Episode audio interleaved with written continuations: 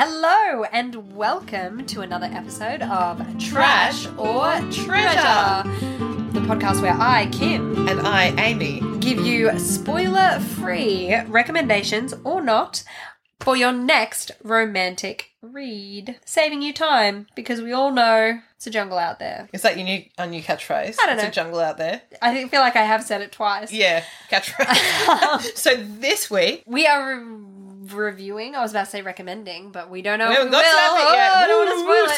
suspense. We are reviewing What Happens in London by Julia Quinn, A who we podcast have read a favourite. lot. Yeah, we were like, wow, we talk a lot about Julia Quinn, but then I was like, Kimberly, we read a lot of I Julia read Quinn. so much. Ju- I don't think there's a Julia Quinn I've ever missed. no, we've read every Julia Quinn, including the tiny little novellas and the short stories That and is the true. snippets. Though she's not the only author. We've done that for Anne Gracie too, I would say. Mm. Yeah, absolutely. Yeah. Okay, so Amy, So excited. this week you get to do the spoiler free Goldilocks, not too long, not too short, recap of What Happens in London. All right. So obviously it's set in London. Ha ha ha. You're off to a terrific start. Why thanks. Two main characters. filling me with confidence as always. The two main characters are Lady Olivia Bevelstoke, who is a debutante.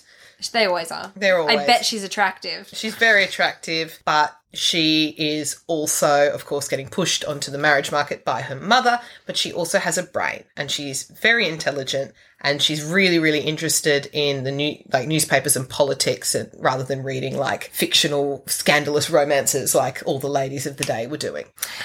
Interestingly, and I will say this is one of the books I don't know if it's the first one this series of books there are 3 books in this series and they heavily feature the gothic novel the Miss Butterworth That's and it. the, ba- And Mad, the Baron. Mad Baron. This book is the introduction of it, I think. Right, so that's how I was thinking that's the case. So interestingly, dear readers slash listeners, this year apparently, according to a No, online it's on her web thing- website. Great. According to her website, Julia Quinn is doing The Mad Baron As a graphic as novel. a graphic novel. so you'll actually be able to read the full text of the sort of little funny Easter egg story that's mentioned in What Happens in London, part of a comedic subplot. So we've got Lady Olivia. She lives next door in London to a guy called Sir Harry Valentine.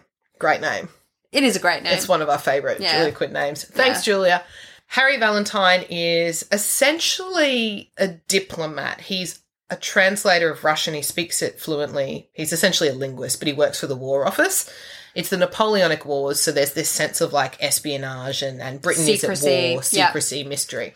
So and he's a total homebody. Doesn't go out. Doesn't really appear much. Although he is Sir Harry Valentine, he doesn't really appear. he's not interested in society, and a big thing is he doesn't drink yeah, that's right. I remember because that. he has this sort of bad family backstory. Yeah. So he's like, eh. So Lady Olivia and Sir Harry have never met. And she just sees this guy, her bedroom window faces only about a meter apart because it's in the middle of London and it's Yeah. This cramped. is how it works. his office window. And she sees this guy writing on things, reading things, burning the papers. And she's like, oh my God, he must be a spy. So she's trying to like watch him secretly from behind her curtains. He, meanwhile, sees this chick watching him and is like, oh my God, she's a spy.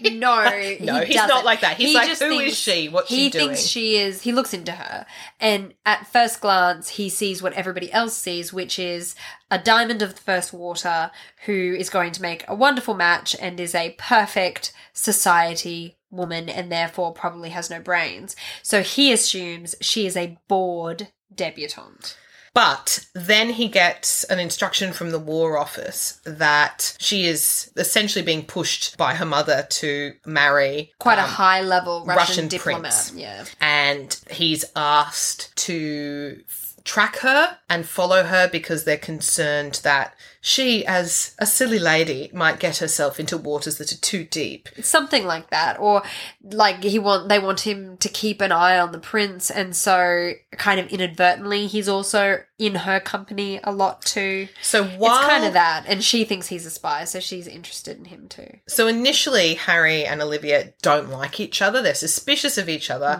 and then when they do eventually meet, Mm. and they because also underestimate each other and have the wrong idea of each other Absolutely. in that sense Harry does do a little bit of provoking of her though. 100% when they eventually do meet, they're like, mm, "I still don't like you," but you know, there's that spark of attraction that there always and that is respect for each, o- each other's intelligence. But that develops yeah, but that as sort they of spend comes. time together. I feel like that comes almost before the spark of attraction, or maybe Well, you'll have to Yeah, Mm-hmm. read it, readers, to find out the order in which that comes.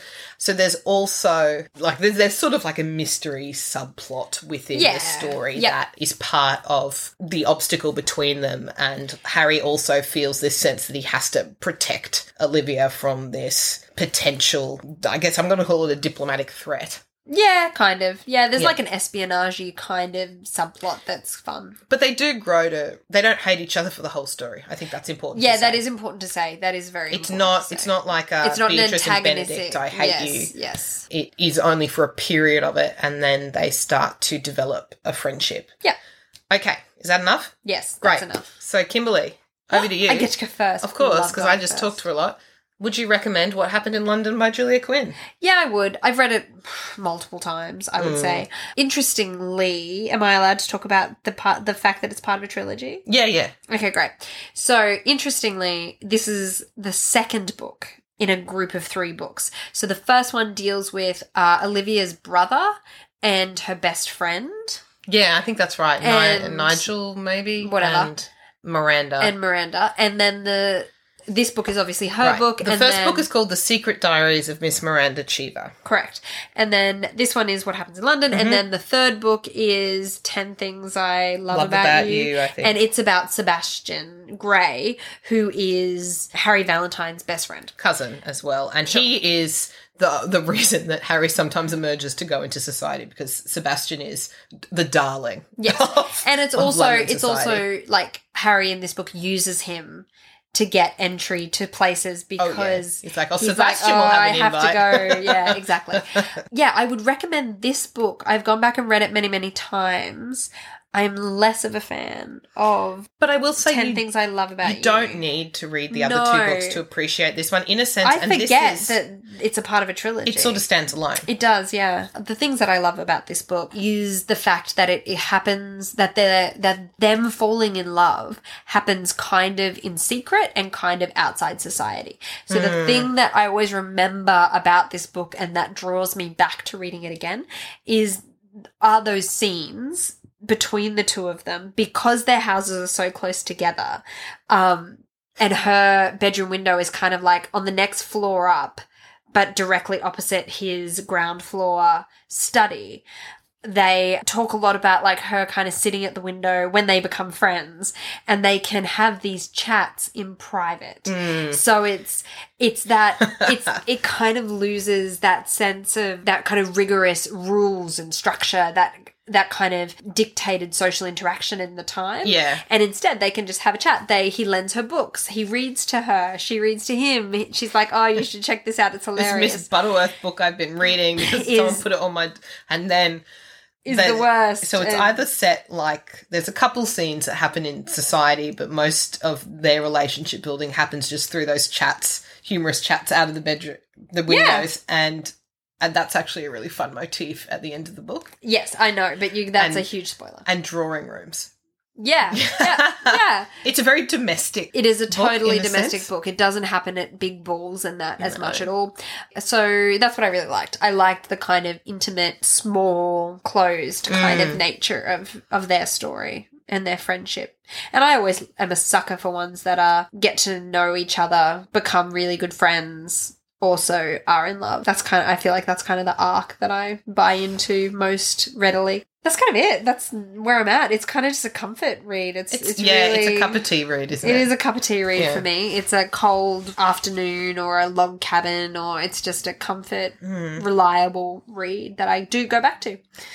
What about you, Amy? Well, you know, engaging in this discussion has made me think. you need to go back and read Yeah, it. I, I know. It's quite battered. The, I've got the hard copy on my bookshelf. It's really fast. It's, I read it so quickly I think it now. takes me about an hour and a half to two hours to read. Mm, but I, I, love think this that's book. because I've read it so many times. we love it. Mm. I love it.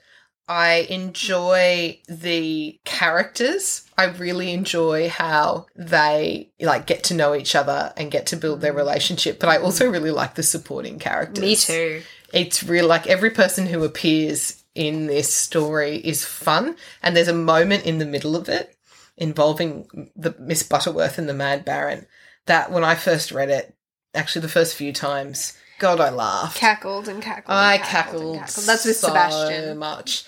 And Is Lady Danbury in this one? No. Is that whose house? Whose house are they at then?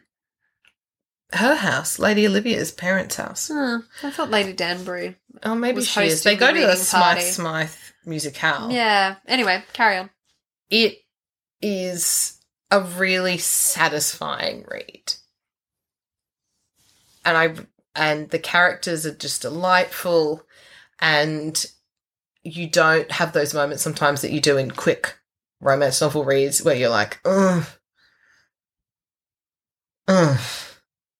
you have to define that. That's just. a I have bunch to, well, of- you know, like you're like, I don't "Oh, know. I right." don't. Right, It's just okay, a bunch of so grunts. You lost The me. grunts was like you read it and you're like, oh right, we're at that sort of plot device. Okay, Oh right, where it's really predictable. Yeah, because oh, it, now it that needs to thing be happens. formulaic, and, And- no, I, th- I think they're all formulaic. but I that's mean, part it of their didn't have charm. that sort of like like the obstacle between them wasn't what I would call a typical obstacle. Yeah, like there fair wasn't enough. a deep dark backstory. It wasn't angsty. I, that Yeah. that is what Yeah, I would maybe take. that's what I'm yeah. trying to say. It wasn't. It's not a case of I need to change who I am as a person, or overcome a prejudice, or grow in some way, or deal with my dark past so that I can learn to love again. There was nothing angsty. This book is without angst, even though Harry Valentine does have a pretty tragic family life. I feel he's dealt with it. He's come to terms. He's with it. totally come to terms with it before he's met her. it's told in a matter of fact way, but he has he he has a sort of family like he's not alone in the world. Here's his younger brother. Yeah, who's yeah. a supporting character. Yeah. So um And I guess there's some kind of angstiness around the younger brother. but it's small Yeah, totally small. and it's resolved. Yeah. So I would absolutely recommend this book if you're like I just want a really enjoyable Sunday afternoon read. Yeah. Curled up on the sofa. Yep. Into the book and the world and then out of the world without needing to go, oh my god, I need to pick up the next thing to find out what happens next. Yeah. Yeah, it is a really nice standalone in that sense. And, you know, not a surprise to say that we do treasure this because I said it's a very battered Ah, paperback on our, sh- Spoilers. our collaborative shelf, isn't it? yeah, it is for sure. Yeah. Definitely a treasure. And actually, it's funny because of the three of them in this series, I have gone back and read this one many, many, many times. We but not own so all much. three. We do own all three. But this is the one that we is battered and the one that we then bought digitally as Yeah. well to, because we to come read back when to we're it so traveling. much. yeah. Yeah, it's a, a well treasured book that we would heartily recommend. Absolutely. Okay, And that is all we have for you. I think that's enough. yeah, And join us next time for some more trash or treasure. And until then, happy reading. Bye. And just a quick reminder here at the end of the podcast that we would love to hear from you. We want your recommendations the good, the bad, the interesting, doesn't matter. Please reach out, send us an email at trash or treasure podcast at outlook.com. Or we are also available at the world's most awkward Twitter handle, which Amy has to tell you about. Listen to It's- our Twitter handle, it's the greatest. It's at or underscore treasure. Doesn't that just roll off the tongue? And with those encouraging words, tweet or email us. We love to hear from you. Happy reading! Cheers.